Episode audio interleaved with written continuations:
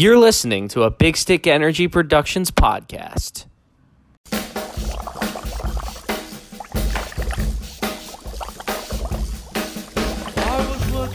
What up, what up, what up? This is episode four of the Grittisons of Philadelphia podcast here on the Big Stick Energy Productions podcasting network. I'm your host, Eric, here with three hosts tonight. We have Jim. What's up? Uh, we have Nick one. Hey, I guess that one's me. It was whoever answered first. Uh, it's fine And- now. Um, and we have one of my good buddies played high school hockey with him. Played hockey with him that wasn't a part of high school, and he's uh he's a good dude. He knows his hockey. He- we have uh, Nick two. It's an absolute pleasure. Yeah, how's it? Long how's time feel listener, first time caller. Be- Dude, you're the first one to ever tell us that. Oh, we have. I think, four and a half fans. We have someone who I don't think has legs. Actually, we have 11 uh, listeners, or uh, we have an audience of 11 uh, per anchor. You know, I just found out, and you sent us this the other day, that we it dictates which planet our listeners are on. it's like we have So far, they're all from Earth, and we we really want to expand our horizons a little bit, but I I kind of want to. I kind of want to know, Kind of a- like, if we ever get like a one percent from Saturn, what the hell that means for NASA? Like, uh, maybe that's the clout we need. So we're trying to beat Elon Musk to Mars. we're the official podcast of Mars, you know. Um, but uh, how's everyone doing? Hockey's back. It's been a it's been a couple days of a lot of chaos, a lot of shit going on, and I can't really get a reading on what's going on with this entire entire tournament so far. There's been upsets. There's been fights. There's been more fights than there's been the past three years of hockey. Um, So much action. I know it's in the first like 10 minutes of the first game against the Rangers and Hurricanes. We had, I think we had a goal, we had a fight, and we had like four huge hits. Like it didn't make it like it was it was insane. It was a lot of people were questioning like what the hell is going to happen when these guys get back, and it looked like it was just a bunch of dudes who had a bunch of blue balls for four months, and then you know they, once they touched the ice, they erupted, and I'm not complaining. I mean, yeah, when you're rubbing up on big bodies every day for the past five years of your life, and then you can't do it for three months, it's uh, it definitely wears on you. And that's how I felt. And that's our that's our first sexualized comment from Nick too. Get used to it tonight because we're gonna have a lot of it. This is gonna be a very uh, heavily sexual episode. We have uh, we're recording a little later tonight for for so he could uh, join us, and this is um Grittisons After Dark is what we're gonna get into tonight. so it's gonna be dirty. It's gonna be perfect, it's erotic. 10 o'clock. What? I said it's 10 o'clock. Yeah, it's dude. Past 12. we are. um There's some part of the world we're past twelve o'clock. I don't know. So you didn't need to give away what yeah. time it was. You could have kept it a mystery. Exactly. It's Jim's fault. I mean, no one really gives a shit. Yeah. If they're listening to this podcast, they don't give a shit. So It's not even 10 o'clock for all of us. Exactly. that's very true. Very Yeah. true. Um, but uh, I don't know. I asked how you guys were, and then we got on a whole other topic. I mean, everyone good? Should we just should we skip past the part of like Yeah, how good. y'all doing? Yeah, you good? I'm doing great. Thank you for asking. Yeah. Um, I, I do have one issue. I you didn't mention my resume. Oh yes, Yeah, I was supposed thing- to. I was supposed to thing I mention. I was supposed to mention that um, Nick's uh, been important to this podcast topic wise because, uh, as it turns out, in the year 2002, great year by the way, um, Nick was the mite of the night at a Flyers game. That is So uh, correct. I think we all need to give him a clap. I think we need Look to. it up. Hockey DB. Yeah, we need to. Is it Yeah. actually? Is it on your hockey TV? No.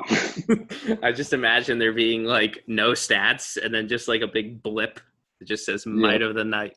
It doesn't dictate what it means either. It just says mite of the night. Yeah. I was pretty sick. I stopped two breakaways on the same kid twice. Fucking waxed him.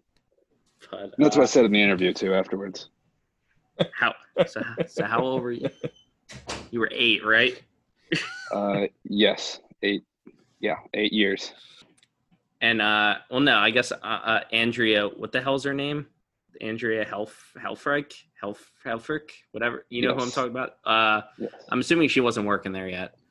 So No, I think she was probably like ten. So uh not But- likely. I think but, it was uh, the big dude, like the big dancing guy. I think it might have been him. we're uh, just to let you guys know though, we're that's that's a big deal. We're we're sitting in we're sitting in the graces of of pure fame and perfection because you know it takes a lot to become the mite of mite of the night. There's a lot that goes on. You're Yeah, famous I'm for about away. you're famous I'm for about away. three hours. Yeah, I mean that's a bit generous. I would say maybe like 30 minutes. Um, but yeah, I mean if you want to keep going through my resume, we can just knock it down year by year. 2004, I I had a oh I had a tournament where I didn't let in any goals. Um, but that was mostly because our team was absolutely stacked and we had kids who were over age who should not have been playing. And I averaged like six shots on me every game. Still made the local paper. Thanks for coming. All right, what's our next year? 2005 my parents got divorced so Oh, so we're getting that so- was that was the big one that year i'd say oh, so we're we're getting into it right now. yeah Um, okay, what do we got after this? I think it can only go up from here. yeah i mean we can fast forward to like when we played in lake placid together because nothing Yeah. interesting happened before then Yeah, how about 2000? The year 2014 was it 2014? yeah that's when we Yeah, because you school. didn't shut up about it for about five weeks. Uh, because it was fucking sick, and we did we beat these douchebags from Boston.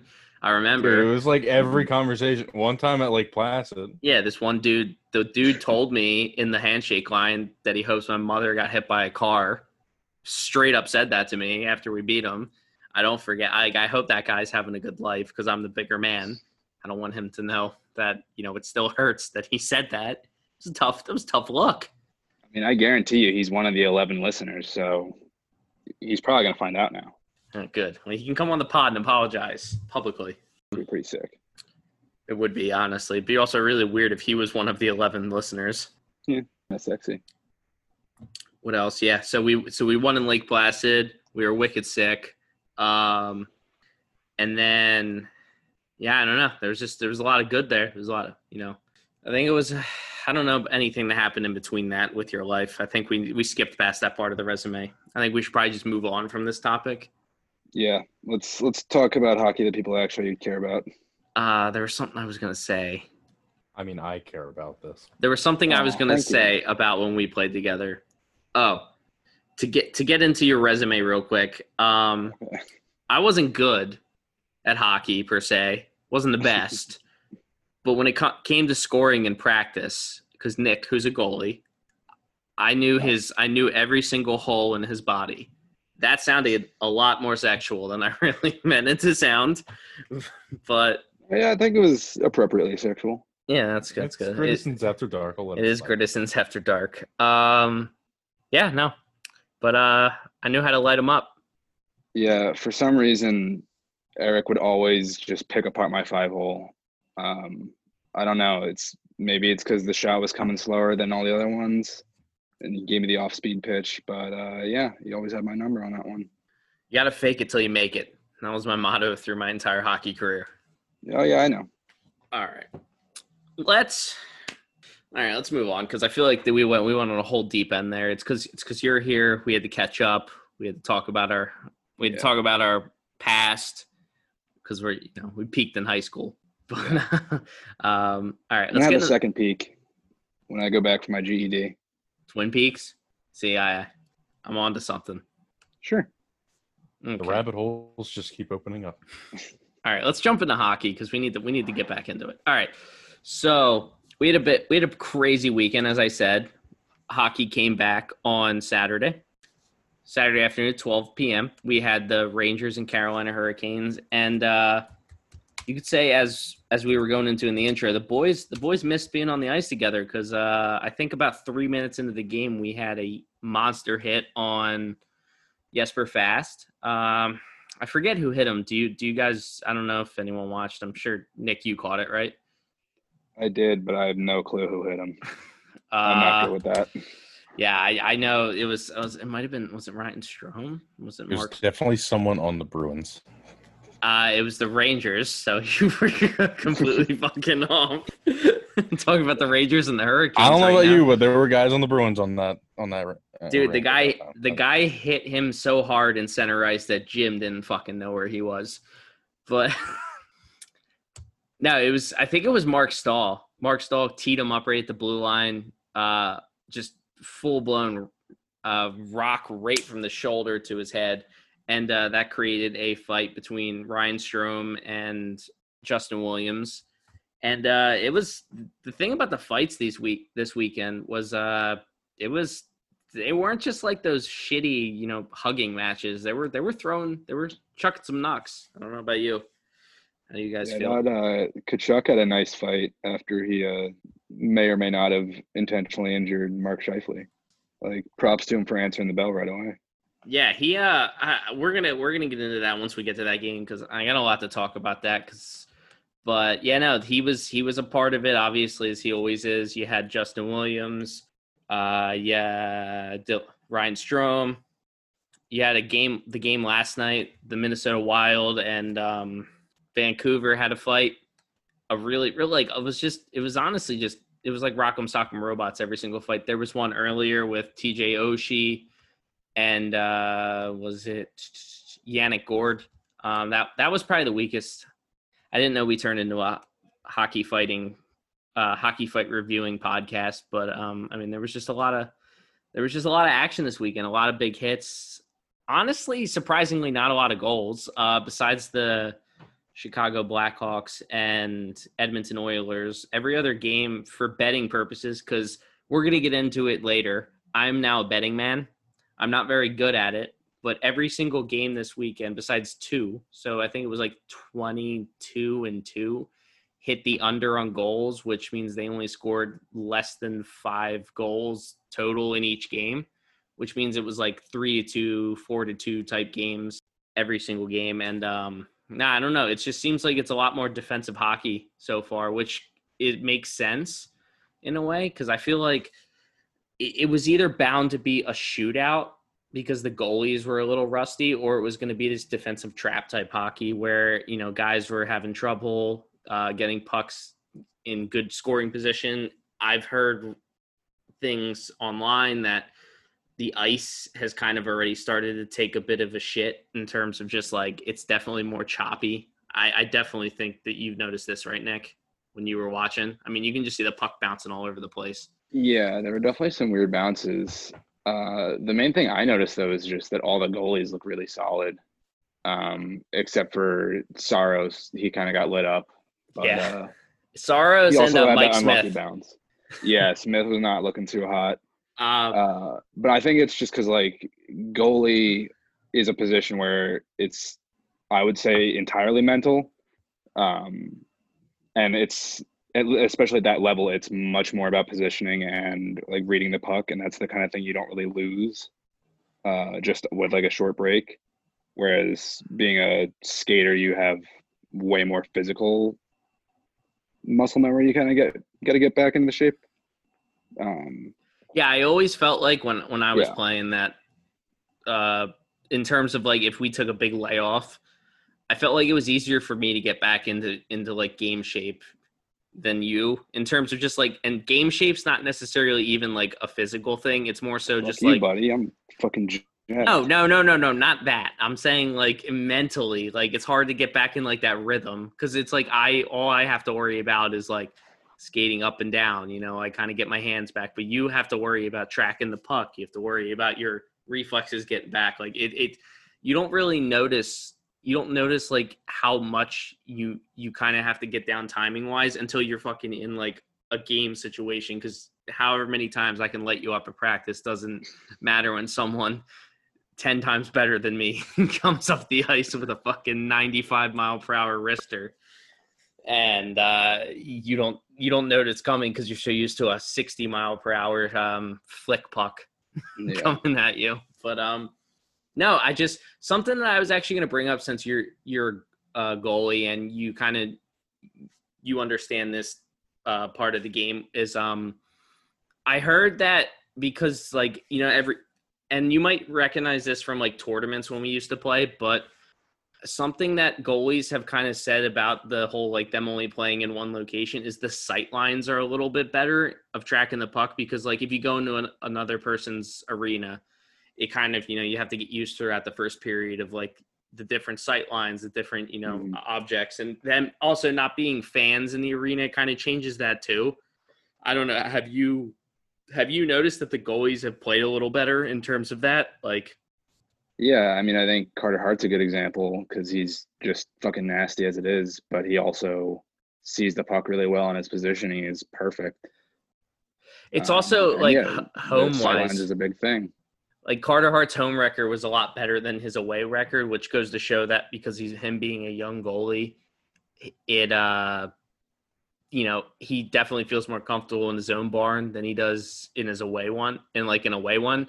And now that he is can get used to playing at uh Scotiabank Center, he'll Mhm. um he's not gonna have to worry about adjusting to like going back and forth between like a normal playoff uh tournament style. It'll be like, you know, two in Philly, than two in Yeah. Pittsburgh, and then it's like that adjustment period. You got to get back where like he's not going to have to deal with that until, you know, hopefully when he if he if we get to the Stanley Cup final in Edmonton, then that's the Mhm. first time he's going to have to adjust to a sight line. But it's like, Yeah. yeah, so it's not like the the two stadiums they'll also look nearly identical um, in terms of like the actual seating. that's the crazy thing too. Is a little bit, but like I don't know the difference between the two of them when they're playing. They all look the same. Like it looks like they're playing in Yeah. the same arena because of like the color pattern, the lighting in the arenas. Um, it's not like they really dig. I think like the Edmonton arena, there's a little orange in like the design layout of the stands. I think like that just Yeah. shows that they're in the West. But besides that, I mean, they're identical. It looks like the NHL 20 um, three on three tournament when you play the like three on three. It, that's exactly what it looks like. So Yeah. I, I do you guys really think that like the different like stadiums has an effect on it? Like, I mean, I I I know crowds wise, yeah, it could have an effect, but like even just playing in a different like rink makes a difference. Like, are you saying like with a goalie? oh, I'm talking just for any of the players. Like, is there an adjustment? Like, I Um, know For goalies, I I, feel can like- speak to it. Like, I think consistency is everything, and like having a routine is a big part of like being a solid goalie who's reliable. Uh, but also at this level, you should expect that a goalie can adapt to playing in any rank. yeah, Usually, like a professional goalie's adapt adaptation time, adaptation time. Speak English, Eric. Um, they uh, you cut that in half. You're supposed essentially like their ability to adapt should be quicker than in terms of like someone who's maybe like in juniors or something, someone who's kind of coming up or in college. Like it should it should be like a pretty easy. And also like Carter Hart, someone who's in his I think was his second year. Did he play did last year count as a full year? Did he play enough last year that it was full?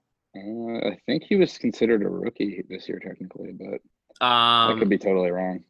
Either way, like he's only what two years in. He's it's crazy. Everyone's saying he's like you know the most promising prospect in the NHL, and he's one going to be one of the top goalies. He's still only 21 years old. Like Yeah. all the shit he still has to learn. Give it three more years, and he's if he continues to progress at the rate he's progressing, he'll be one of those like goaltenders who's just talked about consistently in terms of like, wow, he's one of the best goalies in the game.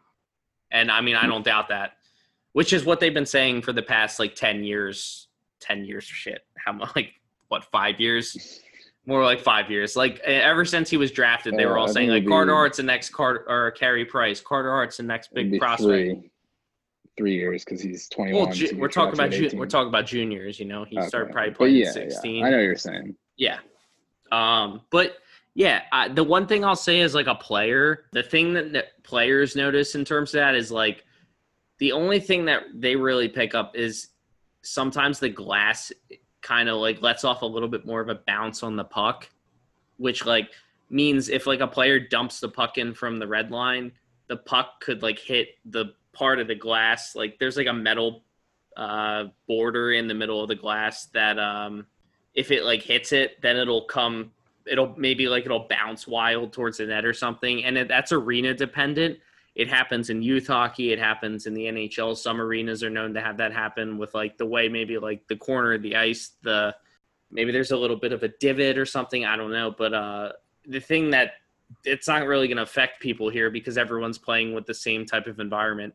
So that doesn't it doesn't matter. The, really, everyone's on the, like an even playing ground when everyone has been saying like these are the most wide open Stanley Cup playoffs that have ever taken place and all that shit. Like it's it's true because no one has an advantage. Like no home arena is gonna be maybe a little bit bouncier in the corner. Maybe the ice is a little bit better.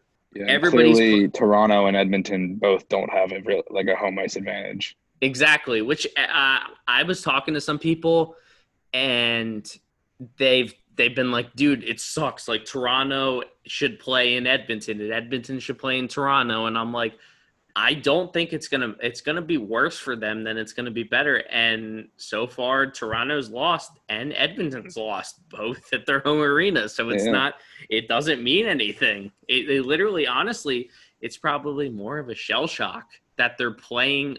They were both. I'm pretty sure they were both away at their home arena. I don't remember if Toronto was home, which like also a home like being home doesn't matter right now because the NHL is playing both the goal horns. Um, the only Yeah, thing that that, affects weird. them is last change. It's so Yeah. like the home team gets the And last face change offs.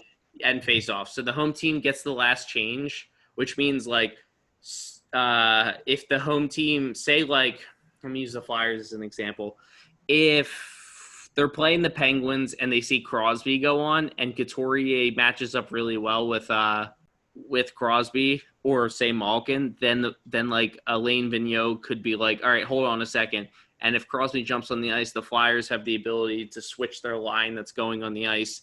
They can put uh, Couturier on, and then it'll be a better matchup for them. As opposed to like if the Penguins were home, then it's the opposite way. If like they see Couturier is on the ice, they could throw out a different line to kind of like fuck up the matchups to kind of give them a better advantage. So it, that's the only thing that's going to help them in terms of home ice advantage, which is it's a big thing, but it's not like it's not like a make or break type thing in my opinion. The the thing that really affects like your home ice advantage is your is your crowd noise, and you're removing that. So it really it's just it's just a big youth hockey tournament that happens Yeah. to be billions of dollars. I wish we had more like uh like more of a like peek inside the bubble like the way uh Matisse is doing it for the NBA. Yeah, no, that's the one thing I'll like say is I wish that the NBA step up. the, I wish the NHL's done a little bit in terms of being better with their like showing the players' personalities, but they're still not there in terms of like showcasing that these players are, you know, real people and not Yeah. just like these athlete archetypes. Like NHL players happen to be fun I mean, guys. What were you If there was any time to do it, I feel like it would be now. Like, just throw shit out there. Just experiment a little bit with it. Yeah, I mean, like in my experience, hockey players are. I mean, I'm obviously biased, but like they're like the biggest party guys and like the most fun to be around. So I How feel like much- they're definitely big personalities, like Kevin Hayes. Like they should be Uh, capitalizing. Hazy Hazy should be the fucking guy who is running the the vlog. How much Oh, of the uh, how much of that do you think the league actually wants like the public to see though? That's why the NHL's not doing that because they still have that old type mentality. Yeah. Yeah, the NH the NBA is a little bit more like they understand that the players are the brand, so they're a little bit less um restrained in terms of who what they want them to uh what they want people to see. But yeah, I don't know. I just I do wish like like Travis Konecny, Kevin Hayes, uh, even like Mitch Marner, Auston Matthews. A lot of these guys are very like they have a lot of personality, and it would be kind of fun to see. But I mean, I'm just happy that we fucking get hockey back. I'm not gonna start nitpicking everything that the NHL's not letting us see because we could still be watching 2012 Flyers playoff uh, replays, which I do from time to time still anyway, because the Flyers, for some fucking reason, have their schedule. They played Sunday, which was yesterday, and now we got to wait till Thursday. Which I don't. I mean, I understand because it's like the weird round robin. They're getting a bye week essentially, but Yeah. I mean, I don't know. I if I was the players, I'd be like, "Fuck that, dude! I've had four months of a bye week. I, I wouldn't. I don't want. I don't want. I want to get back to playing. I'd rather play a whole series, Yeah, that'll be interesting to see if there's a difference between the uh, like the the top four teams and Yeah. then the play-in teams. in the Yeah, I, first round. I mean, if you watch like teams like the Penguins and like the, I mean, I don't think the Rangers. I think the Rangers are pretty down and out. What I've kind of, we'll get into a little bit when we go over the Mhm. replay of the weekend. But like these guys have been beating the shit out of each other. Like the Penguins Flyers game yesterday, for the most part, there wasn't really like, yeah, the Flyers. You know, it was a little. There was physicality, but it wasn't like you know there wasn't any any like uh nets scrums or anything in terms of like it really just seemed like the guys just wanted to get out of there um without injury which we'll also go into when we get into the flyers rematch but uh Didn't quite happen. yeah but at the same time you know they just didn't want to they not that they didn't want to hurt each other but they're like i mean we have the real the real challenge is in a week. We why the fuck would we want to go end to end 100% in a game that essentially doesn't matter? Like it's kind of almost like it's like a it's like a hybrid preseason exhibition game. Like that's essentially what they're getting. So i don't know um Are you talking about the round robin games? yeah, they're like they matter, Oh. but they don't. They don't matter. Like they matter, but they don't because like you're not playing for your life. You're just You playing for a better seating. Yeah, you don't really Yeah. have anything to lose. Yeah, it's like the Flyers yeah, go can oh, only go up. yeah, the Flyers go zero and three. They're just exactly where they started. Like it's not like they lose anything here. So I mean, if I was the Flyers, I'd want to you know get your, which is what AV's kind of talked about. I want to get my system down. I want to get uh, guys like Ghost, Farabee, who's actually going to end up playing. Uh, guys like that who are not maybe. Let's go. gonna- maybe Sorry, Habs just play. scored. Wait, they did. Yeah. I have the under.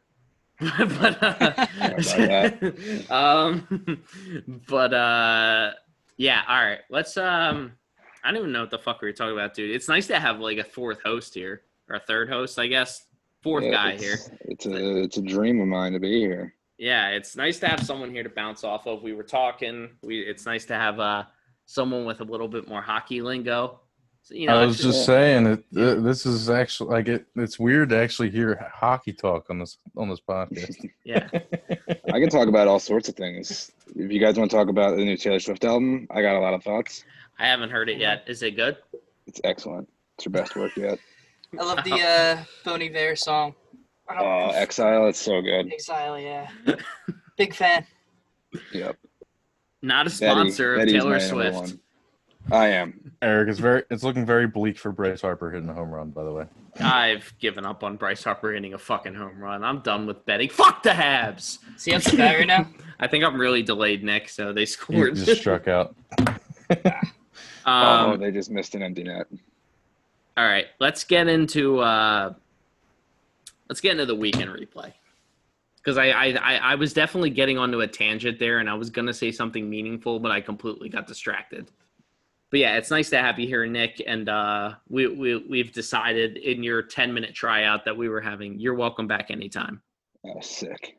Yeah, we we enjoy having you here so far. I've and uh, been I've been dying to become a friend of the pod.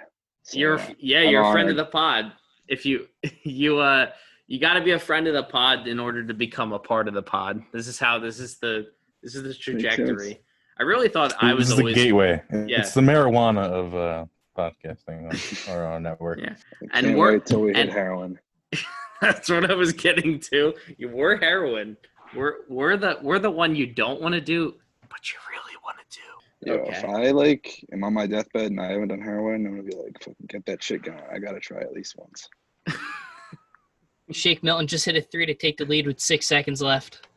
What is uh wait, what is what's Embiid's point total here? Hold on. This is important for betting. It's important for betting. I'm gonna be really pissed if he's still at 26. We are up one with one second left. Uh, all right, hold on. We need the. We're gonna go into a little bit of a hybrid pause here because I need to know where we're at. He's still Embiid is 26. Are you fucking kidding me? Oh, well, you didn't get it.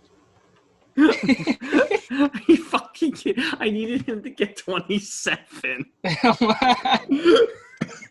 yeah, unless he grabs a rebound and gets fouled. Oh. There's one second left. he needs 26.5. I mean, that would be awesome. Uh, I'm gonna kill Carey myself. Price is sexy. That Oh, dude, I didn't even realize there's only a minute left in this game. I thought there was a whole 10 minutes left in the Montreal game. Yeah, no. Habs uh, pulled the goalie with a minute six. Let's jump back into just a little bit of like a like a relook at the or a replay of the weekend. Um, we were going into the the Rangers Carolina game. That was a that was a pretty awesome one, honestly, to kick off the return to play tournament. I mean, I guess it's the Stanley Cup playoffs, not even a return to play type deal now. But uh the Hurricanes won four to one or no, that was today. Hot start. Yeah, we're off to a real real hot start. But hold on. The Hurricanes won three to two. They won three to two in. game one.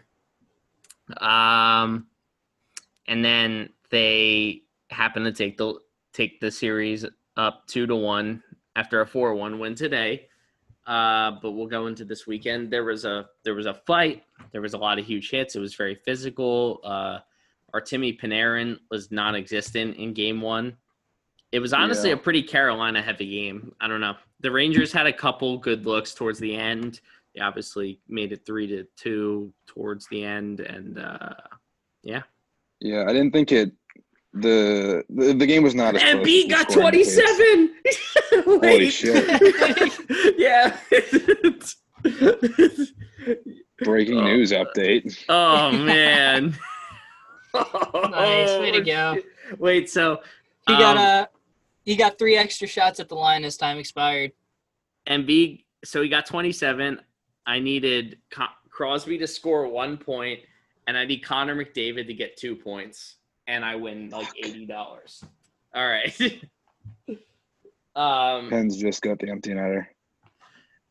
Is it Jake Guentzel? Uh, yeah, Was it actually Jake Guentzel? yeah, it was. Ah, well, I needed him to score early. I think I actually need him to score now.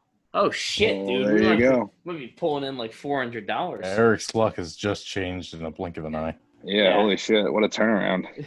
Nick, I need. This is a big uh, needed you here the ninety seconds for you. This just in, they're letting Bryce Harper bat five more times. All right, so we were talking about the uh, the Rangers game. The Rangers they're up two nothing after winning game one, game two. Um, then we had it's it's crazy, dude. I look up, I just look at the schedule over the weekend and fucking what there's been like 15 games on, right? Yeah, Yeah, just Yeah, about after day. after after tonight. So, um, dude, it's wild to keep. today. Was there six today? Yeah, because the Blackhawks and Oilers are on Ah, right dude, now. that's wild. That's fucking wild. Oilers are already up Whoa. two nothing. Did you say uh, Wait, needed really? I think I took the. I think I wait. Did Connor McDavid get two points? he has two goals.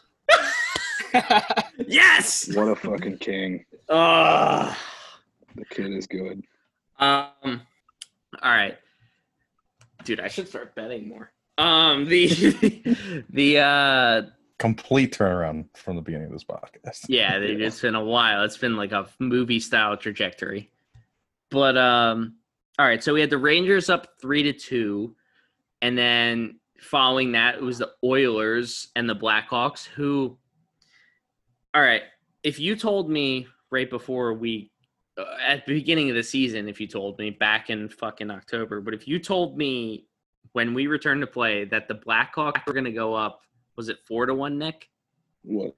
Oh yeah, yeah, yeah. They were up four one Yeah, it was 4 to 1 in the first. when they went up uh, against the Oilers, who I predict the Oilers were going to come out pretty hot. I think the Oilers do have a decent team. I think they, I think they're, I don't think they're ready to win yet, but I think they're good enough to, um, they're good enough to compete. I think they could make it, you know, off of a hot start. They could make it to the Eastern Conference Final or Western Conference Final, not the Eastern Conference Final, and um, they could. uh I mean, like you have the best player in the game. You have this probably top three best players. I think Draisaitl's underrated in terms of realizing just how fucking great he is. I mean, he's awesome. I think people are, are aware of him at this point. I mean, maybe not like at large, but like well, I mean, like that, realizing just like how like he's essentially the new Crosby Malkin.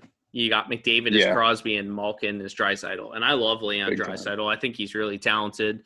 Um, he's kind of sleeper in terms of just how good he is. Like he's like you don't he doesn't have the flashiest game in the world, but he he's always in the right place. I mean, when you're playing with Connor McDavid, you could be in the fucking wrong place and still be in the right place. Yeah. But uh yeah, just a lot the way he's the way he's um I just the way that the Oilers came out, they were really flat-footed. The way the Blackhawks came out, they were playing like a team that knew like we got to prove ourselves and they did. And I mean, the Oilers started to kind of put it on a little bit towards the end, but I think the like the lead was a little bit too much. And you can tell the Blackhawks kind of know they don't belong there. But I think if they steal a game or two, like that's that's fun. I don't think the Oilers are gonna lose this round. I think they're gonna make it into the playoffs, and I think they're gonna win a round or two. But I don't think that uh, I don't think the Blackhawks are just gonna get swept. Like the Blackhawks, you got a couple players. they who couldn't were- possibly get swept. They won the first game. exactly. But I'm talking about. I'm talking as if the Garris game didn't happen yet. Oh, That's okay. how podcasting works. you already said what the score of the game was, though. All right. Well, you know what? I'm I'm I'm a non-linear storyteller. Oh, okay. Blackhawks just scored. Game two. Really. These are alternative facts by Eric Prayer. Um, but I didn't think the Blackhawks were going to go down without a fight. I mean, you have players like Patrick Kane, Jonathan Toews, Duncan Keith. You have these guys who have won Stanley Cups. You have guys who know what it takes to be in this type of environment. And then you have all these young guys who have something to prove, who are kind of playing loose. Like they don't really have, they don't have anything that they have to worry about. They can kind of just go out there. They're like, well, if we lose, we lose. You know, we just know that we just got to give it our all and uh, just have some fun. You know, it's a different environment. That's what a lot of these guys are doing. They're having a lot of fun. Yeah. I also think that the Blackhawks have a very good goalie in Corey Crawford. I know that he gets a lot of shit. I mean, Corey uh, Crawford survived COVID, so I mean, if, Yeah. any, if anything, he's he's got an advantage over everyone else right now. Yeah. You don't Uh, win two cups by accident. Like he's he didn't fail upwards. Like he's actually solid. Uh, I don't want to name drop, but I skated with Scott Darling, the backup for the uh, Blackhawks a few years ago, and he said that Corey Crawford is the smartest goalie he's ever played with, and like the most technically sound. And I mean, uh, that guy's played with a lot of good goalies. And uh, yeah, this is just Nick's Corey Crawford love corner, and uh, that's all I have to say about that. Yeah, no, I I've always been a fan of Corey Crawford. I think he's a good goalie. I mean, I don't know why people don't give him um don't give him more credit. Like he was a big part of the cup win. Everyone says like, "Oh, we had a good team in front of him." Like I mean, he's the last line of defense. I don't know why you're going to you're going to like short don't short step the uh the fucking guy who's the one stopping the pucks. I've always been a fan of Corey Crawford. I think he's a good goalie, and yeah, he's a little older, but I mean, he's still got a couple years left in him in terms of being a, a competitive goalie. I don't think you know the team's in a rebuild, but I don't think they're going to be this like god awful team. If they didn't have him, then maybe, but I think he gives them a little bit more of like a competitive nature. Yeah, This- I they mean, have some good goalies in the pipeline. Um, Collin Delia is pretty solid. Um, I mean, he's still young and not quite NHL ready, at least not to be a starter, but they'll be all right without him um, once his time is up. Yeah, no. Um, I mean, the Blackhawks have just been, they're just really good at drafting, obviously. Yeah. All right, what's the next game? Um, Isles Panthers. Isles Panthers. Um, there's not really a lot to talk about this fucking one because it was it was your typical Barry Trotz Panthers hockey. It was boring. Um, it was defensively sound.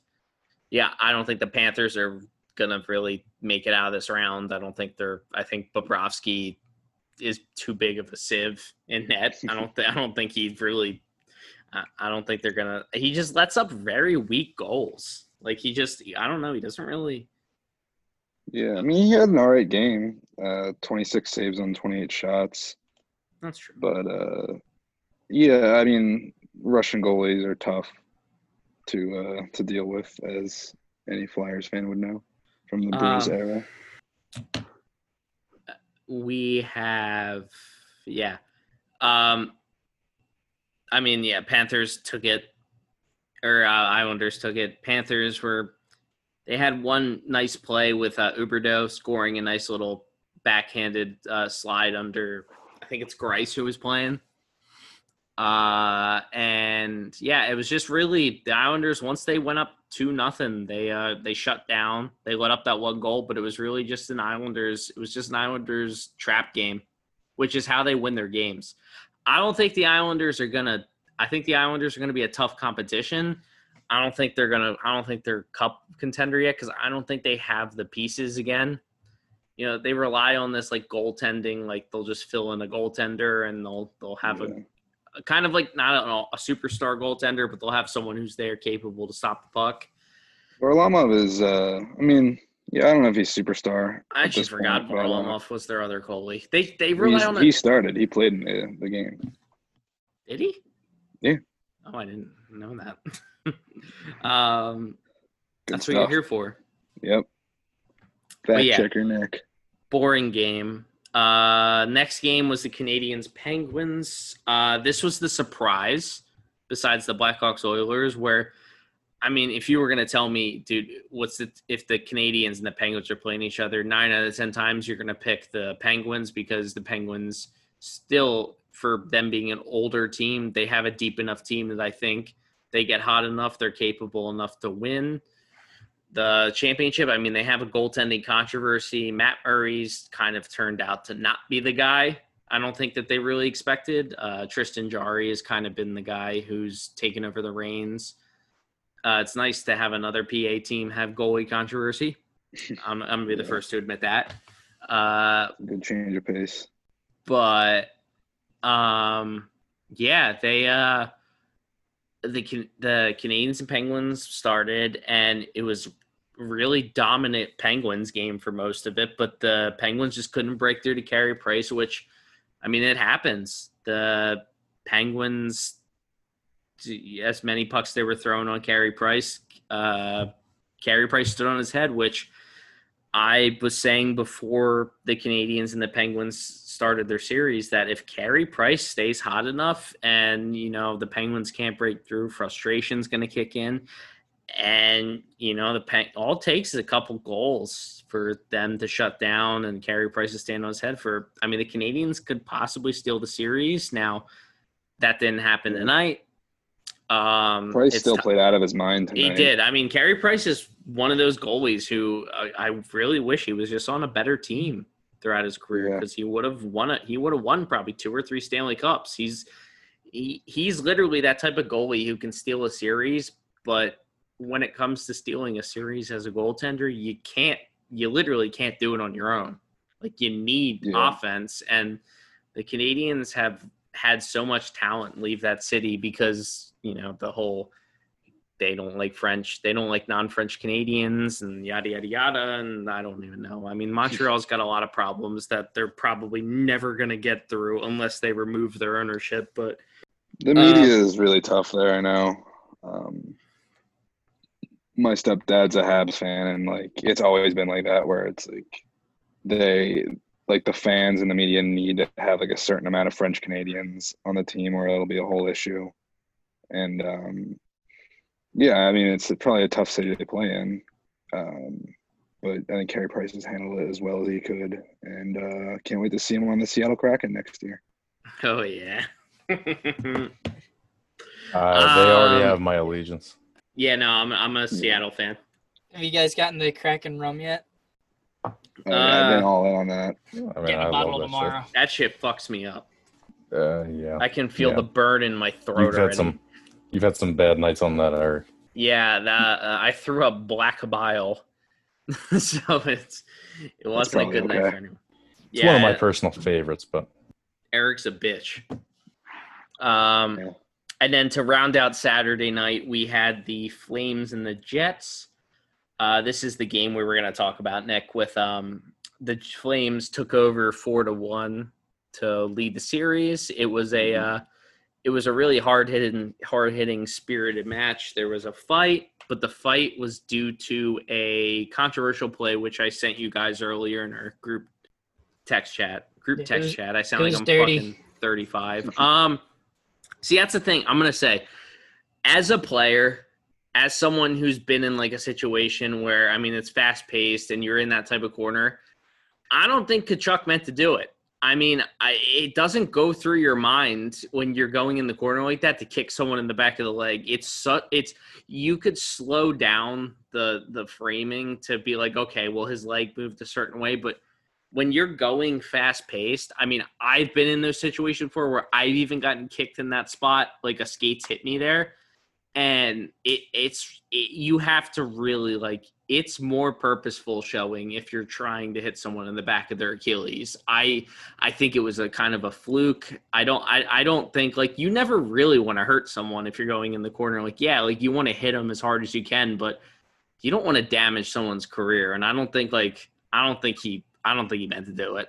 I, I I've seen a lot of people say that they meant to, but it, and the difference, I mean, like it could be dirty just the way that it ended up looking, but I don't think he meant to actually do what he did. And like, there's been video of him showing like of of uh the game when he um like Tkachuk goes over to Scheifele after it happens and even like says like I'm sorry, which like the body language you see on uh, Matthew Tkachuk is like I feel kind of bad that I fucking did that, but at the same time I'm in a playoff series and like I don't want to seem like I'm too like sympathetic, but I definitely didn't want to hurt this guy in terms of like I don't want to fuck up his career.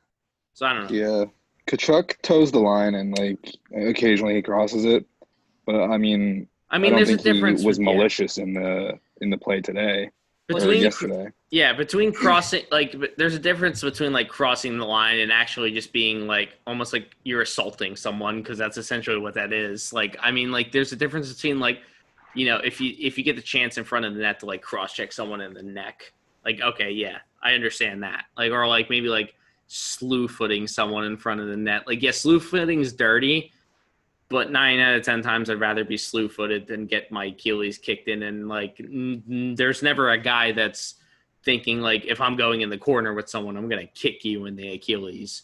At least like I don't know, like.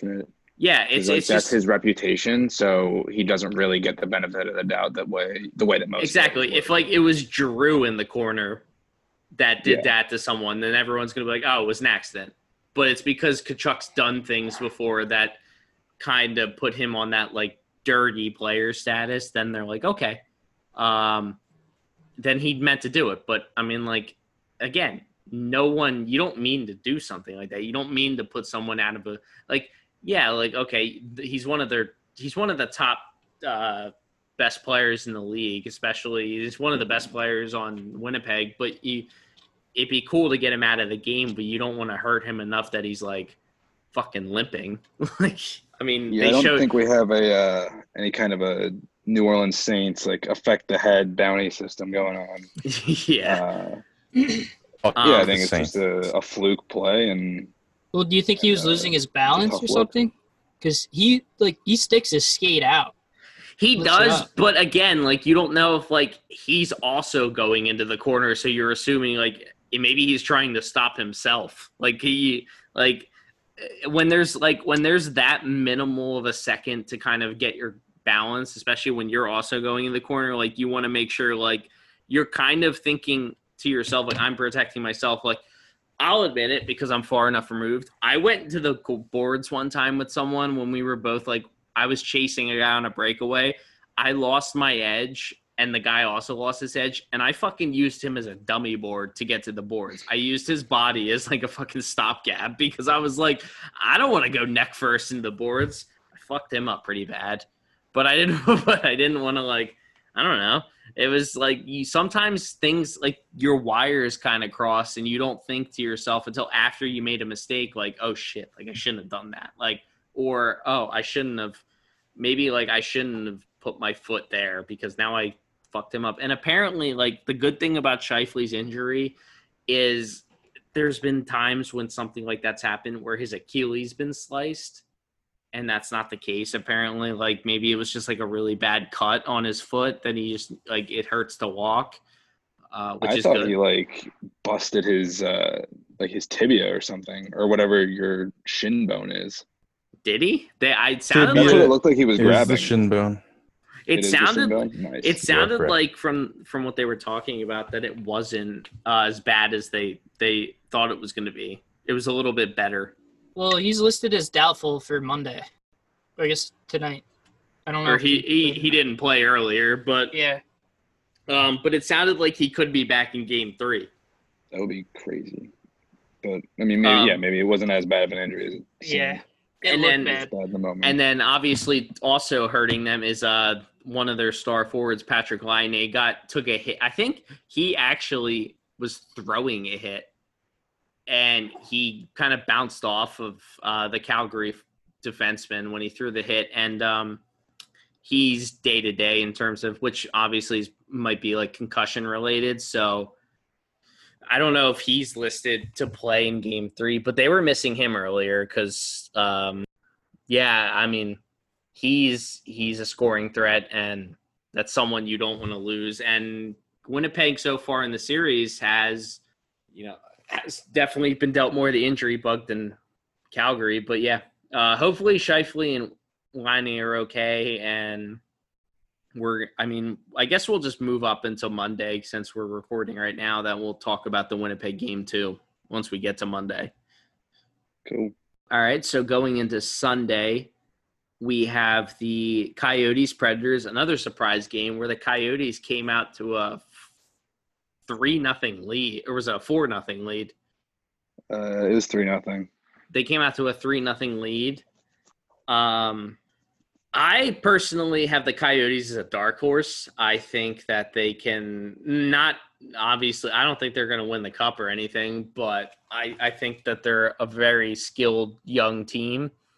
They have two really good goaltenders in Darcy Kuemper and fuck, help me out, Nick. I feel like you know the other uh, Phoenix goaltender. You know, I normally would. I I literally cannot think of it right now. All right, I'll click the the link. On, I, I got you. Uh, Fucking only says Darcy Kuemper.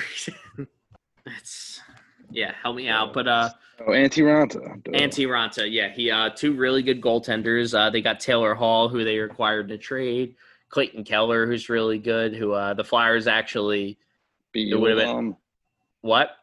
What? BU alum. Or actually, he didn't graduate. He just left. But Um whatever. the Flyers, uh, when he was getting drafted, a lot of people were hoping they were we were gonna trade up and nab him. Uh they got Phil they got Phil Thrill Kessel, Yeah, And they got- it's a big one. He's clutch in the playoffs. Oliver Ekman-Larsson's a really good defenseman. Uh, their captain, and uh, they're just a good. They're they're after a lot of shit hands that Phoenix has been dealt.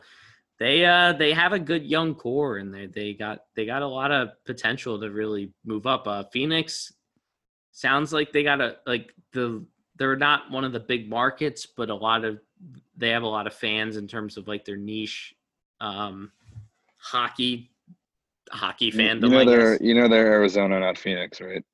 But aren't they in Phoenix? Well, they play in Scottsdale. Oh shit! You know, I'm in like NHL 08. No, they uh all right, yeah, for fuck me. They yeah, anyway. Um Phe- Phoenix won. All right, we're gonna They're we're gonna move on. not Scottsdale. Sorry. We're gonna move on.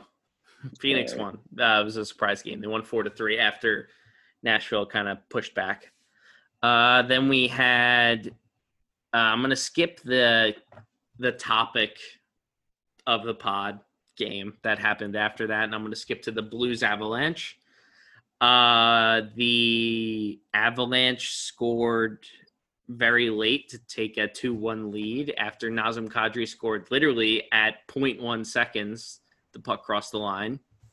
Uh, it was a very tight checking game.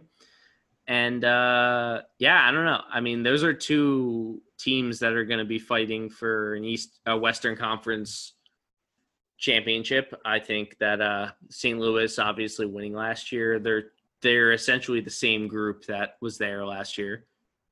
Um, and Colorado is a really deep team too. I think they're also going to be there towards the end. Yeah, it was a fun game. I mean, uh, obviously, anytime you see a buzzer beater, you really you really enjoy to see them, and it That was really cool. The uh, the bet like the most dramatic finish of the uh, of the season for Mm. me, not just like the restart. Yeah, no, and uh the other crazy thing about it was like I watched like the replay of it today when I sent it to you guys, and there was one a little earlier that was like nine minutes, and I didn't realize it was like a good seven minute just like decision.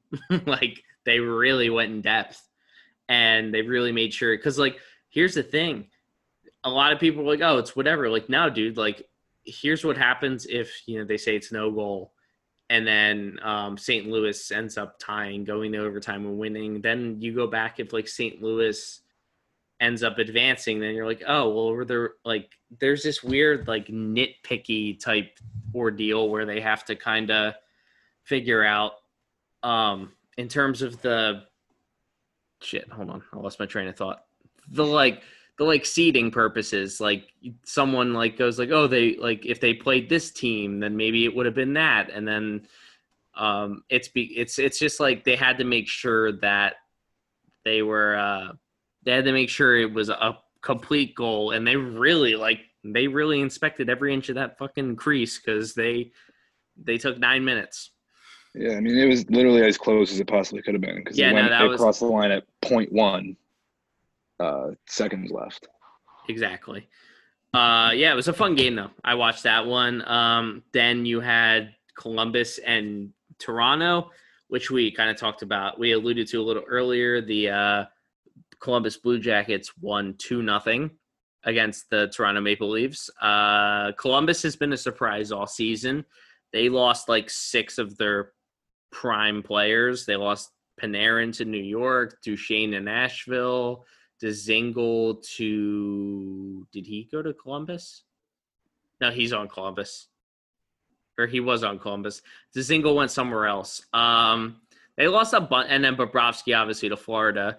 So they lost a lot of their core and they John Tortorella basically coached them up to being able to play into the playoffs and they took it to the Maple Leafs. Maple Leafs couldn't score at all. Uh, they had two. They have two really promising goaltenders in Elvis Merzlikins and also Joonas Korpisalo. Joonas Korpisalo, who actually played yesterday. Yeah, he was Um, awesome. I mean, both goalies played really well yesterday, but uh, Corpy had the uh, slight edge. Yeah, um, I mean Freddie Andersen's just a really, really good goaltender. A lot of people Yeah. give him shit because he hasn't really made it in the playoffs, but I wouldn't blame him for the reason that the Maple Leafs haven't advanced. They don't have a deep enough Yeah. team. They need defensive help. Uh, but yeah, both goalies played well. Korpisalo just played a little bit better, and the Maple Leafs got a couple squeaky, dirty goals, and it was um, Maple Leafs had zero goals. and that's why they won. That's why they won the game. Um, I mean, like the one goal, obviously they got the empty netter, uh, Columbus did, but the one goal that they did get was just like a freak bounce. Exactly. Um, it, it went was off the skate. Like Freddie played perfect. Like there's nothing he could have done, done about that one. it's just one of those nights where maybe like it just wasn't meant to be your your win. Like it's just no matter how hard you played, but at the same time, it's like here's the other. Th- I'll get you know I'll get into that once we get to the Flyers game. Uh, and then the final game of the night, which was the game that I actually missed out on, was uh the Wild and the Canucks. Another game where the the non-favorite ended up completely taking it to the favorite. Uh, no one expected Minnesota to be as competitive as they were this season. Neither, honestly, you could say the same thing about Vancouver. I mean, Vancouver wasn't supposed to be as talented as they were, but then you honestly look at Vancouver and they have a really, they have a really solid core of young talent, and they have a good goaltender. I think Markstrom's real, like he's a really good goaltender. Yeah, I hate that he wears number 25. It's a really weird And goalie. I also hate um, the Oilers dude, number 19. I forget his name. the the backup goalie who's not Cam He Talbot. played Is today. it? Wait, is it Cam It's not. Talbot? No, it's not Kim It's Mike Smith. It's Mike Smith, and then there's the other Mike Smith. goalie. Mike Smith wears 41 and he's on the He- Flames, dog. No, Mike Smith was on the Flames before. Mike Smith was on the Flames. They like wait. Yeah, Cam Mike Smith- Talbot. Cam Talbot's on the Flames. Mike Yeah. Smith is on the Oilers. Yeah, Mike Smith played like shit in the first game. All right. exactly. That's what I was saying. You're a fucking all man. right. Not gonna lie, I Um, was on Nick's side just because he's been fact checking you all night. I thought Gotta we've had a good shit, no. man. I thought we've had a good repertoire here. I didn't. Even, I forgot you guys were even fucking here. Yeah, we're here. Yep, Uh, we're still here. We were just going to town on the replay. I mean, do you guys have anything to add? No. You guys got this. all right. All right, we'll get into it. Um, did you I catch mean, I personally am like a big fan of the Wild. Not like a big fan, but like I I like them. I think that they could. I mean, your make a little dad, your dad's from Minnesota, so you got a Minnesota bias. Yeah, I mean, I've been to a couple Wild games. Yeah. Uh, the last NHL game I have been to was in uh, Anaheim. The Wild played the Ducks, and uh, I think that was the last game at the Honda Center. That's a And then bottom dweller. Yeah, I know. Not they did not I mean, sell I mean, out. not technically because the Minnesota is playing for a playoff spot. So I mean, it's not that bottom Yeah, it was a crucial OT win. Um, no, I mean I like Minnesota. I've always enjoyed uh, the environment whenever you watch them on TV, and just I want them to be good. I mean, a couple of years ago, I mean they really went out and spent. They had, you know, they got Parise, they got Ryan Suter. Um, I mean, they have a very good goalie in Alex Stalock. Uh, obviously, got the shutout last night, but um, he's been like a solid. I don't know if I call him a journeyman, but he's just been like hustling in the minors um, since college. I think he was at Minnesota Duluth. mhm. Um, name drop again. I skated with Alex Stalock once at Rob Stauber's Gold Crease in Minnesota. Uh, anyway, yeah, I, I just think he's really solid, and uh, obviously Dubnyk has been lights out for them in the past, and um, I just think they've got a really solid backbone in their goalies, and uh, uh, look look for them to make a little run. the you think Minnesota's gonna make a run? I think they they have the potential to. They're not like a flashy team. Like they don't have any real like superstars. Obviously, um, Parise has been one, but he's obvious he's getting up there. Um, former Flyer Ryan Hartman is uh Yeah, not a you see superstar, but he's on the uh, Wild. Michael Furland uh, speared Ryan Hartman on the bench during the game last night? I did not see that. Yeah, he fucking jackhammered him with his blade right into his gut, and he got fined today. I think like five k. Oh, But it was like it's bad. Like um, Furlan got tied up or tangled up with someone at the bench, and Furlan was like was kind of pulling on a stick. You know when like a guy kind of fucks around with your stick towards the bench, he kind of grabs it and pulls it Yeah. and fucks around. I would do that when I was sitting on the bench. Exactly. We were we were the we were the kings of fucking around with guys when they came right up to the boards. I miss being a backup. That was so fun. Yeah, I also miss being a bench warmer. But um they would uh then like Furlan had his stick getting pulled and he fucking I don't even think it was Hartman who was pulling his stick and he just fucking jams his like tail of his blade right into his gut. you see you see Hartman like bend over in pain and I'm just like so he got fined like at 5k is not that much. Like in the No, grand scheme of things that's like a fucking slap on the wrist. Um Yeah.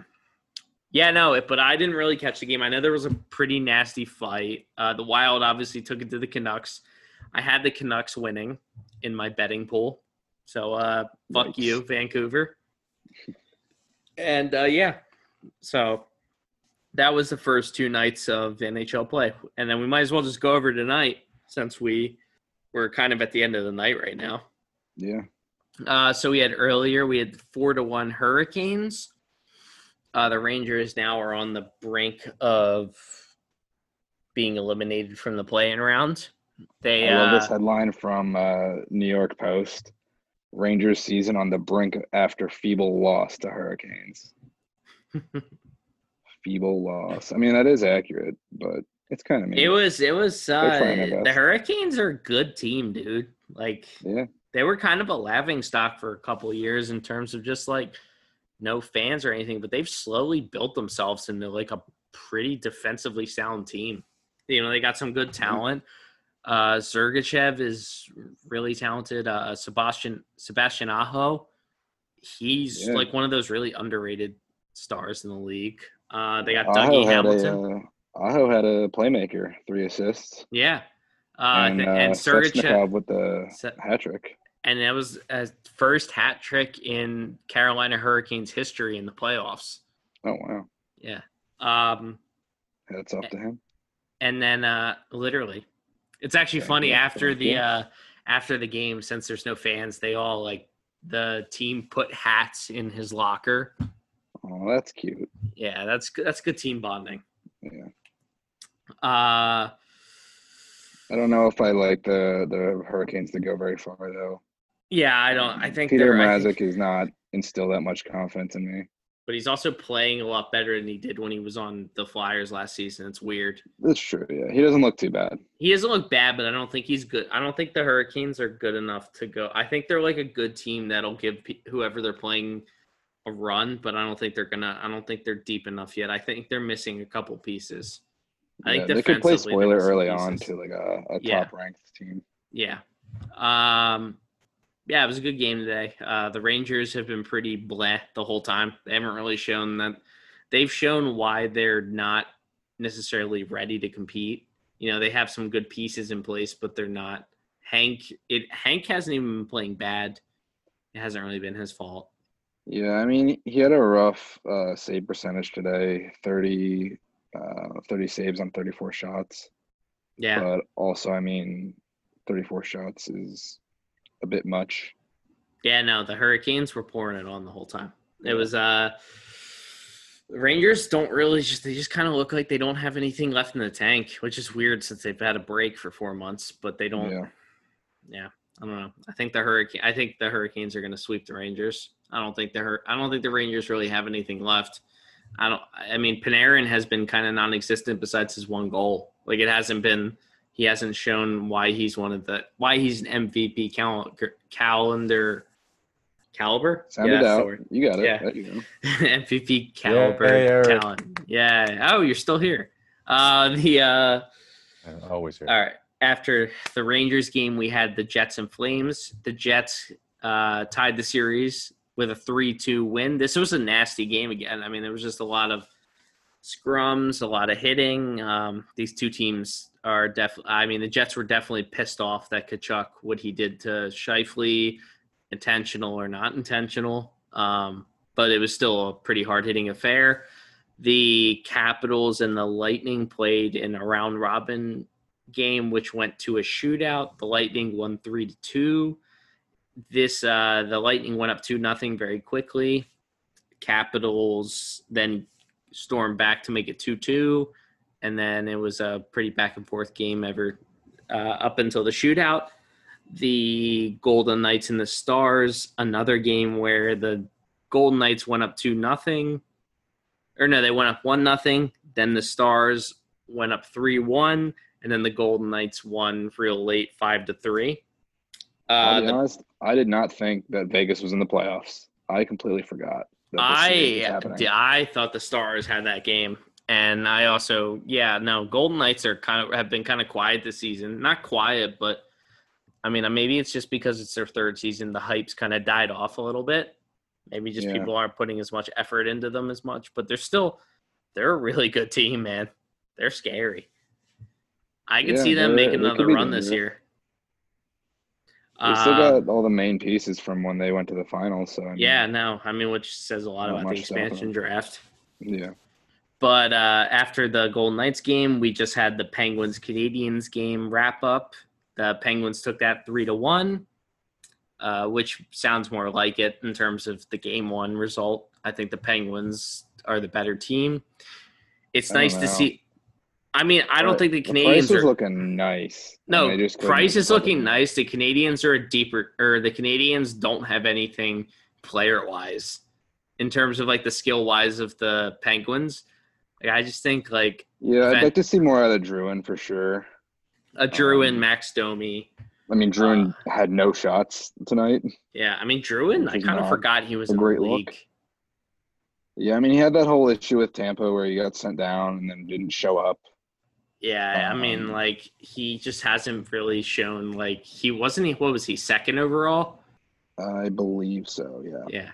Um, yeah, I mean, I always kind of thought he was going to be better than he was. Like, I always thought he was going to be more of a dominant force, like a MacKinnon. Like, I thought he was going to Yeah. be kind of like how, like, it's was McDavid the same year as uh, Eichel?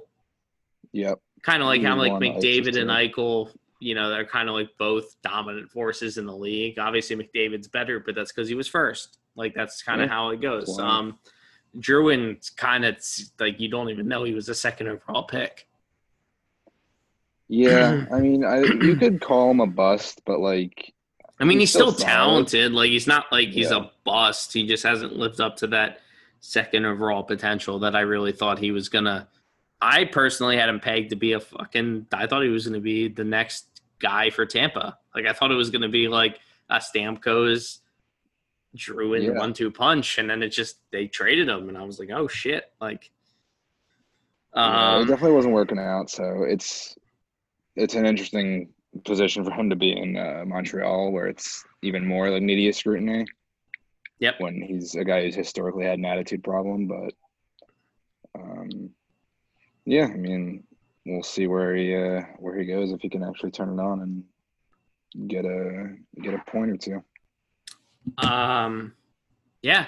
So that's, I mean, that's really it for the. I mean, we have uh, the Oilers and the Blackhawks are on right now. Oilers are up two one, but we uh we didn't really go in depth into one game, which is our main team that we really discussed, the Philadelphia Flyers. Uh, they happened to play yesterday in their first round robin game out of three.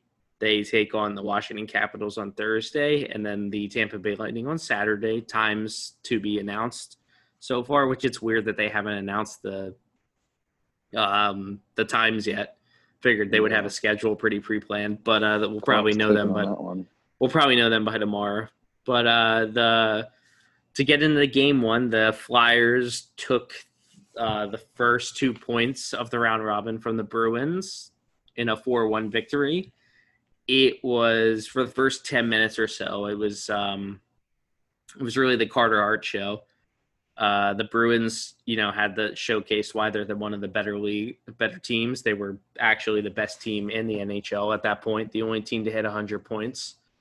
Uh, they were pushing, they were putting all the pressure on Carter Hart. Carter Hart's uh, took to the task, and then was it in the first period? No, it was in the second No, period. scored in the second. yeah. Yep, Michael Raffl got a nice little pass from the top of the circle to the bottom of the circle from Travis Sanheim to a little uh, backhand over the left shoulder of Jaroslav Halak.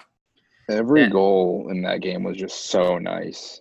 It was yeah, none of them were were, were top corns. yeah, none of them were none of them were like you know the greasy goal. They were all just like, up, Yeah. we're gonna we're gonna take a shot from the top of the circle and it's gonna go fucking left corner top cheese. Mhm.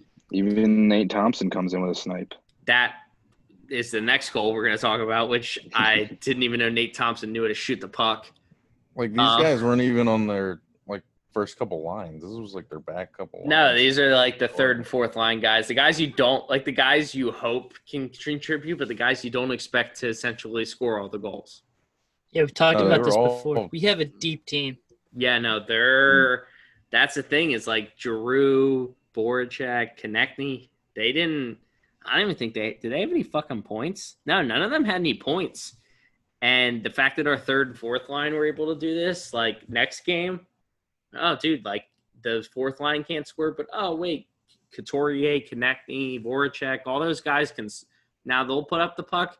This is how depth scoring works, and this is something that the Flyers haven't haven't had. Like they haven't had this this type of like if some if like Drew can't buy a goal, now I don't have to worry because like someone like fucking Nate Thompson can go bar down from the Yeah, top of the circle. Yeah, That If you're, if you're gonna make a run, you need those guys who can fill in the gaps when the superstars aren't getting it done. yeah, no, that's I just mean, that's how basically what the Blues did the entirety of last year. Exactly. And this is why a lot of people are pegging the Flyers as the team to beat right now because they're just there's something about them that a lot of other teams don't have. There's something they're just they're complete. They don't have like yeah, it sucks Raffl's hurt, which we'll go into. Raffl was uh intentionally or non-intentionally slew-footed. I also don't think it was a dirty play. I just think it was a fluke accident. But um you have someone like Michael Raffl who goes out, and now you have Joel Farabee who can slide in, who honestly is someone I think is going to be a prominent player in the playoffs, a rookie who is going to eventually be a, a really good to maybe even star player. He's got that potential, and you have him playing in his first playoffs, and who knows what could happen. He could be the he could be the kind of player who steals a game for you. You don't you don't even know. Like it's just this team has players if you can just plug in that we haven't had. We had players like Chris VandeVelde a couple years ago who who like you don't want to even be in a game when you when you like need to replace a player. You, you want to get he's Yeah. like your backdoor option. Flyers have a real good uh like next man up mentality where Yeah. guys can just fill spots and it's it's like without skipping a step. Like they're really clicking. I mean, and that tell they're a tight knit group. And that just goes to show that uh, the system that Alain Vigneault implemented is something that every player buys into, and it's not just doesn't matter who it is. It's just it's a pretty universal type of system that any guy can jump into and be like, all right, I respect the guy who's calling the shots, and I respect my brothers. I want to make sure that I'm, you know, I want to make sure that I contribute. So that's that's and that's a championship winning mentality. That's how the Blues won last year. It's how it's how the Capitals won the year before that. It's um, how the Penguins have won their two cups. I mean, it's just how it's how these teams win. And you just got to make sure that you have a good deep pool of players. And to, I mean, it's you kind of the message we're kind of getting at is I I do think the Flyers are the team to be right now. And I mean, know that we're a Flyers podcast, but I mean, just looking top to bottom, the way they jumped back in, and it's like they haven't even missed a step. They're just a team that seems like they're just they're on a mission, and you're only going to get deeper because you have someone like Oskar Lindblom coming back into the bubble. Like you're going to have another weapon eventually.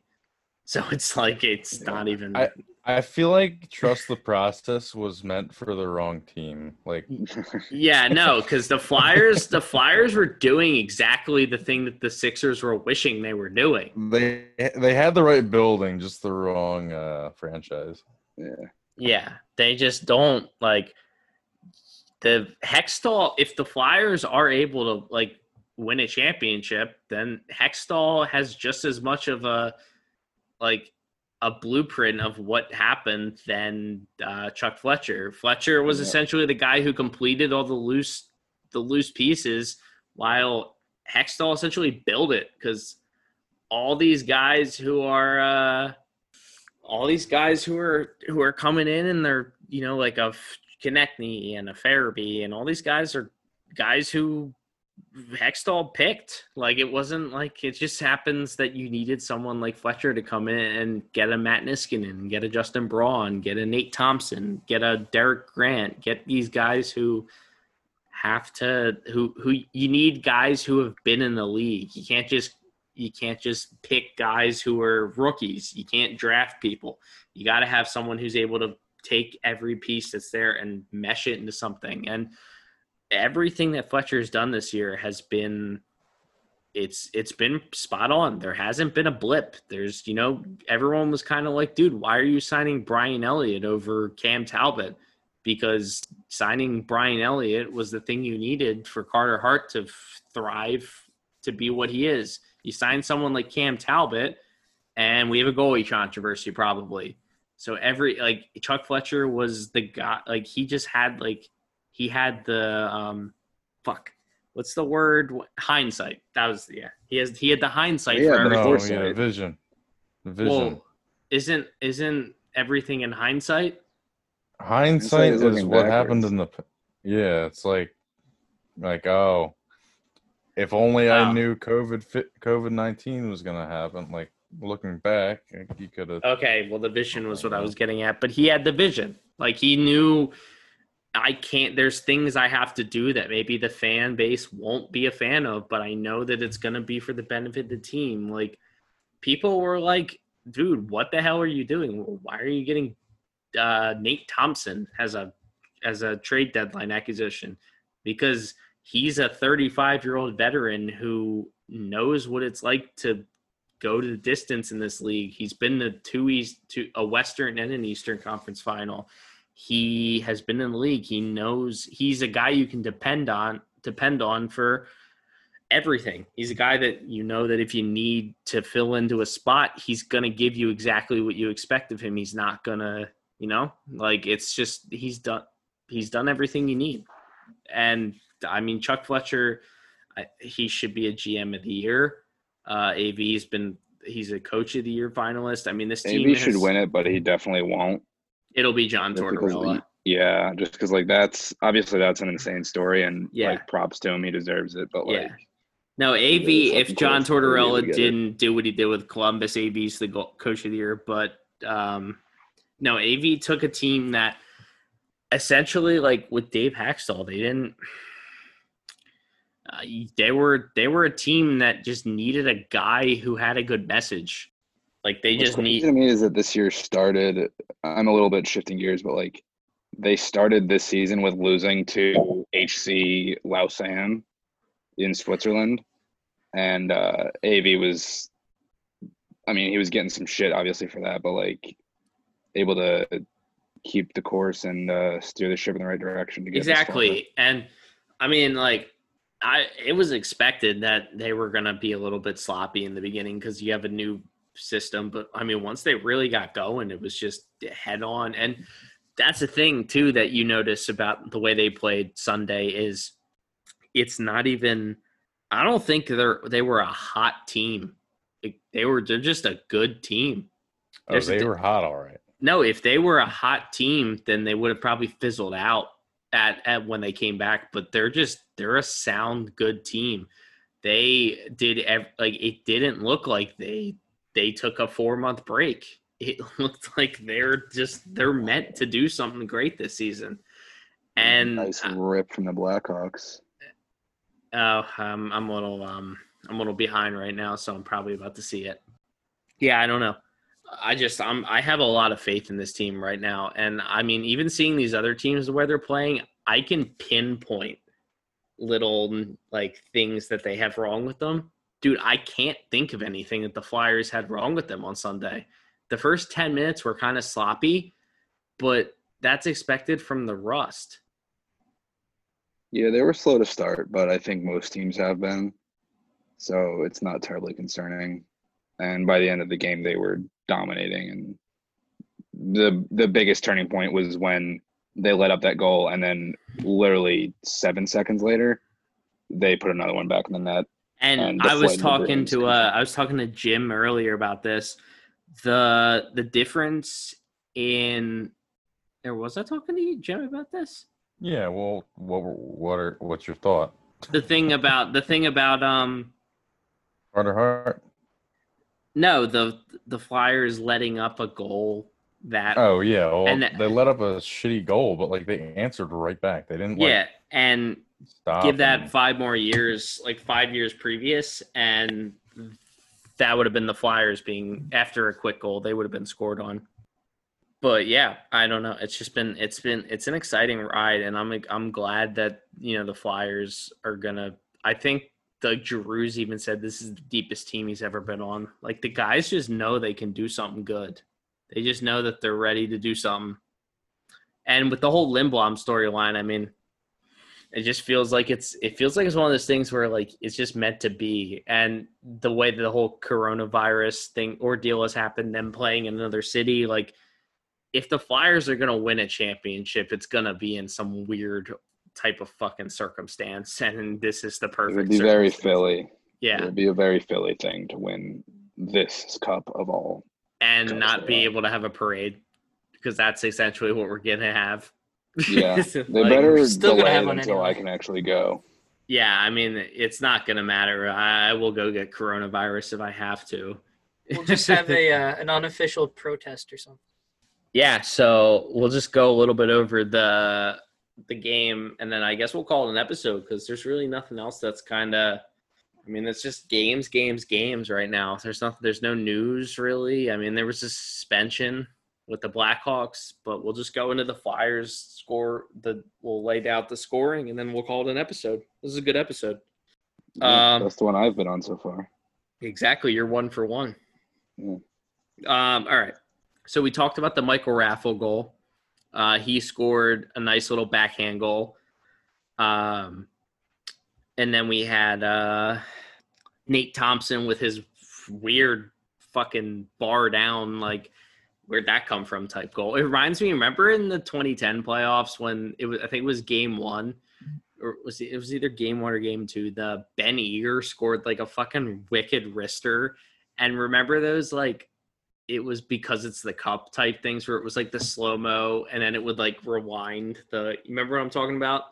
Yeah, yeah, yeah. Yeah, well, Benny- backwards. Yeah, Yeah. Ben Eager's goal was that fucking one they replayed every time after he scored against the Flyers in like game two of the Stanley Oh, Cup final. yeah. Yeah. Um, but that's what that goal reminded me of. It was like this fourth line grinder who just fucking had like this one explosive shot of his career. yeah. Uh, it was a and a really sick uh, top right corner pick. Um, and then we had the I forget who scored for the Bruins, but he gave up uh, Wagner. it- Wagner. It was a really shitty, um, kind of like a fluky goal. I mean, it kind of just I think it went right under Carter Hart's right pad and kind of just yeah, it was just it. like a bounce, uh, a deflection off of Hagg's foot. Yeah. Oh yeah. No, it was a it was a deflection Total off of a foot. Um, and then eight seconds after that, Philippe Myers skates up the ice and puts a top left corner shot, just a wicked wrister Yeah, it was To- tasty. to take a three-one lead, and then Scott Laughton decides in the third quarter, third quarter, fourth period, four. Oh my God, maybe We'll we've been there. recording Al- too almost long. third period, um, he decides to go down the ice and take a fucking nasty snapper over the over his shoulder. And did you notice that Halak seemed to be really far out of his net on every shot? Like it seemed like he was really far out. Like I'm not going to Yeah. take away from the from the goals, but it seemed like he was playing the puck a little too. He was playing it way too out instead of like. Co- he, I feel like he wasn't covering the net, or he was letting. Yeah, I'm watching it back again. It looks like he was a little um like overcompensating short side. Yeah. And, And, I uh, mean, that's not always going to happen with the players, like being able to hit those corners because there's some there's some days when, I mean, no matter what shot you take, the goalie just feels like he's always there. But I mean, if if a guy's shooting, if he's shooting right, I mean, he's always going to nail that wide open corner, which it feels like was always there up the ice. Yeah. Um, yeah, but it was a it was a really all round complete effort. Even though the top two lines didn't score, they still played really well defensively. The Bruins didn't look great. They uh they looked a little sluggish. I mean, it's only one round robin game, so I'm not gonna hold it up. I'm not gonna hold too much of it up to anything. But I mean, I'm gonna be the first to say that I think that the like the whole David Pastrnak uh, COVID 19 debacle definitely fucked up a little bit of their like mojo because they were worrying about, um, you know, they were trying to figure out like, how do we go about this without him in our lineup, but we know we're going to get him. So I feel like it kind of, I don't think it's going to matter come playoff time, but I just think that that's why they've been looking so sluggish. So, um, yeah, I mean, they Yeah, just I'd be they- interested in in what their uh their next game looks like because they were not great in the uh in their first preseason. Yeah, no, there was there was this and their exhibition game that they didn't look great in. So it wasn't like it was just this wasn't a fluke. It, they just don't look like they have it. Like they just look odd. And part of me thinks like I don't know, they I think they're like their window's closing on like them being a contender, but you know when like a contender gets to the end of the road and it feels like they just don't have it anymore. Like I feel like that's just the Bruins. Like I feel like they're gonna be an early exit type team. Yeah, I'm I starting to mean, I wouldn't be totally surprised if they dropped to the third or fourth seed. Yeah, I mean, I think it's going to be. I was thinking today when I was watching the Tampa and uh, Washington game, I think in order for the Flyers to be able to uh, advance to the Stanley Cup final, they're going to have to go through potentially both, but either Tampa or uh, Washington, because I think that Washington's still uh, has the skill level to compete for a Stanley Cup, and I think Tampa after last year is going to be a hard test. So I feel like it's going to be between those three teams in the East who are going to compete for a Stanley Cup. If if, but I I do think the Flyers just have the most complete team because I think the thing that affects Tampa is uh, they don't have Stamkos, they don't have. Um, there's someone else they're missing too. I noticed that they were missing today, but they're missing pieces that Mhm. They need. They they obviously like Stamkos. I don't think has played in like a full playoff in his entire career.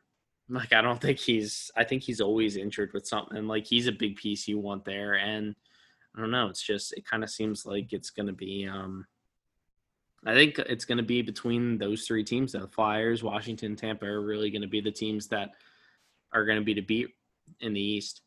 So yeah, I don't know. I think that's about it though, boys, because my voice is starting to hurt. That was a lot of talking. yeah, we've been going.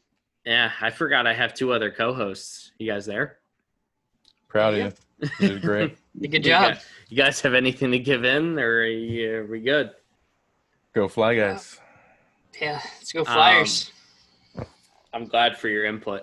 Um, uh, all right, let's get out all the all the. Wait, well, I do want to say the uh, guy that's been controlling the uh, fan noises was on point. Like, like no. I'll I'll, I'll Yeah. say I'll say that they've done a really good job on NBC of um. Like I, there's been times when I've forgotten there weren't fans. yeah, like a lot of like the re- like crowd reactions, like I didn't even notice. And they did the really good job around the arena of like the bordering of the seats in the front row like it you you forget that there's supposed to be people there because you're so Yeah, focused it on looks the so play. much better than uh, the MLB with the cardboard cutouts. Yeah, Hey, don't mock the cardboard. The I, I think it's fun. It's its own thing, but uh, but uh, it's distracting it reminds you it's an empty it, yeah. stadium. but also like baseball Yeah. doesn't have things moving constantly so you're gonna sit there and you're gonna notice that there's some weird cardboard cutout of howard eskin in the fucking fourth seat Bro, Larry I can't, McCutcheon. believe, I can't believe they put uh, Angelo Cataldi. Um, just Oh my god, yeah, I saw that. shame. Oh, but yeah, no, I, I really like. I think the NHL's done a fantastic job in terms of like the presentation of the arenas and like the big the big screens that they have on. That they'll like it'll be the camera focusing on like the screen and they'll be playing on the screen what the TV's supposed to kind of like be looking at. It's it's um it's fun and also even like St. Louis last night got into it when they had the uh they had something along the lines of like the crowd attendance for tonight is zero. Enjoy yeah, watching yeah. at home or something. And it's just like, I don't know. It's funny that the NHL kind of has that sense of humor about it. Like, it's going to suck in January when we still don't have fans and it won't be as funny. But, um, We're not there yet, though. Yeah, we'll get into that when we get there. But, um, They Oh. found the cure. It was inside Gritty the entire time. Gritty just had to fucking jerk off all over um, COVID patients. I guess it's kind of weird if Well, there it is. Yep, I found it. I found the cure. They've been hiding it from us. But uh, all right, let me get into the old uh, the shtick, and then let's let's call it a night, boys. Uh, you can follow us on at Stick Energy on Twitter, capital S, capital E. You can follow me at Eric underscore Rayer eleven. Uh, plug your shit, boys. All right, I'll go first. Uh, you can follow me at Jimmy Coleman. You can Oh, follow me. You can follow me at NickBug9. I gotta look up what my Twitter handle is. I forget. I think it's Nick L Madsen. And it, uh, I'm not going to pretend that I know what it is, but I'm pretty sure I know what it is. Uh, yeah, Nick L Madsen. Don't follow me. Um, it's it's my personal collection, just for me. Okay. Don't follow him. You heard it. Uh, make sure to like and review our podcast on all your podcasting, you know, places that you get podcasts. Uh, we will admit that we've noticed that our Apple Podcasts and Spotify have been a little bit wonky. So hopefully by the end of this episode, there's they're actually on there. We're trying to figure out why it's not uploading there. So right now you can listen to all the episodes on Anchor and you can listen up to like potentially I think it's last week's episode is on Spotify. I don't know.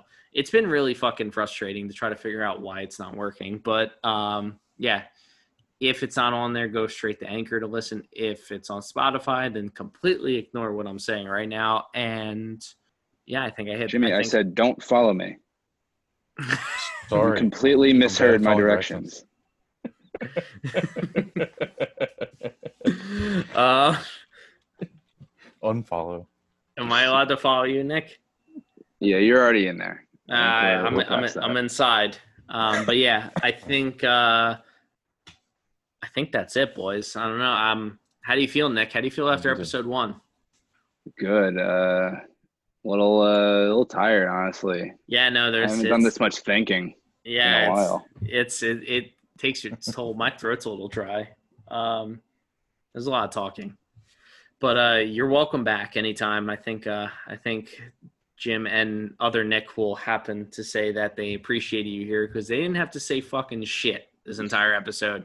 Don't think I didn't notice you guys said about eight words. This was the easiest check ever. Yeah. Wait, you're getting fucking paid? Oh shit. Other Nick also did bad listening, but uh, I guess I'll allow it. Um, but yeah, I think uh, we would like to have you back on, Nick. Uh, anytime you want to come back on, and uh, yeah, Yeah, That's good. You know, let's- you got you got my number. yeah, I'll have my people call your people. I'm my own people. All right, well, I'll call you because I'm my people. Oh, okay, cool. All right, well, uh, with everyone here at the Grittisons of Philadelphia, I'm Eric. I'm Jim. I'm Nick. I'm also here. All right. He's awesome. have a have a great night everyone and uh let's uh let's let's get 3 and 0 on the round robin let's let's take that number 1 seed i think uh it doesn't really matter but you know it'll be nice it'll be nice uh jerking off material when we win the cup and then we can say haha we were also first Do we have an outro song? Can I pick it? um yeah i mean i last week it was the feel the shake Oh wait, do we have an intro song? Could I pick that? You can also pick that. Last week it was Shoot to Thrill by ACDC. This week, I don't know what's going to be. It might be, uh, Mambo number five. yeah. okay. I mean, it'll, Yes. I'll, I'll make it Mamba number five. I think that would be a fun one. That's hype. yeah.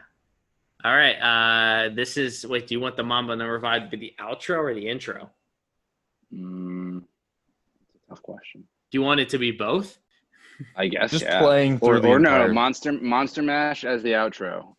Mama number five is the intro. All right. playing the entire time of the podcast, just in the background. Just on repeat. Yeah. All right. Sure um, this is Mumbo number five. Signing off. Cheers.